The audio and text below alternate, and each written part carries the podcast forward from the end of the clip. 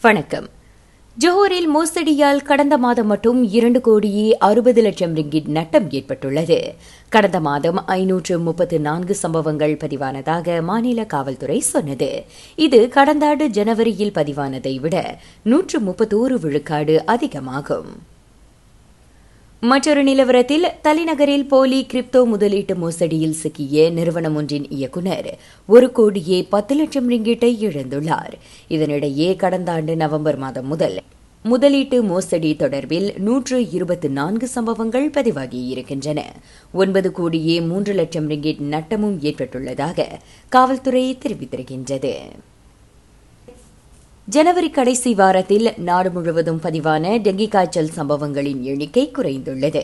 அக்காலகட்டத்தில் மூவாயிரத்து எழுநூறு டெங்கி சம்பவங்கள் பதிவாகின. உயர்கல்விக்கூடங்கள் எலக்ட்ரிக் அண்ட் எலக்ட்ரானிக் எனப்படும் மின்சாரம் மற்றும் மின்னணுவியலோடு செயற்கை நுண்ணறிவு துறைகளில் அதிக பட்டதாரிகளை உருவாக்க வேண்டும்.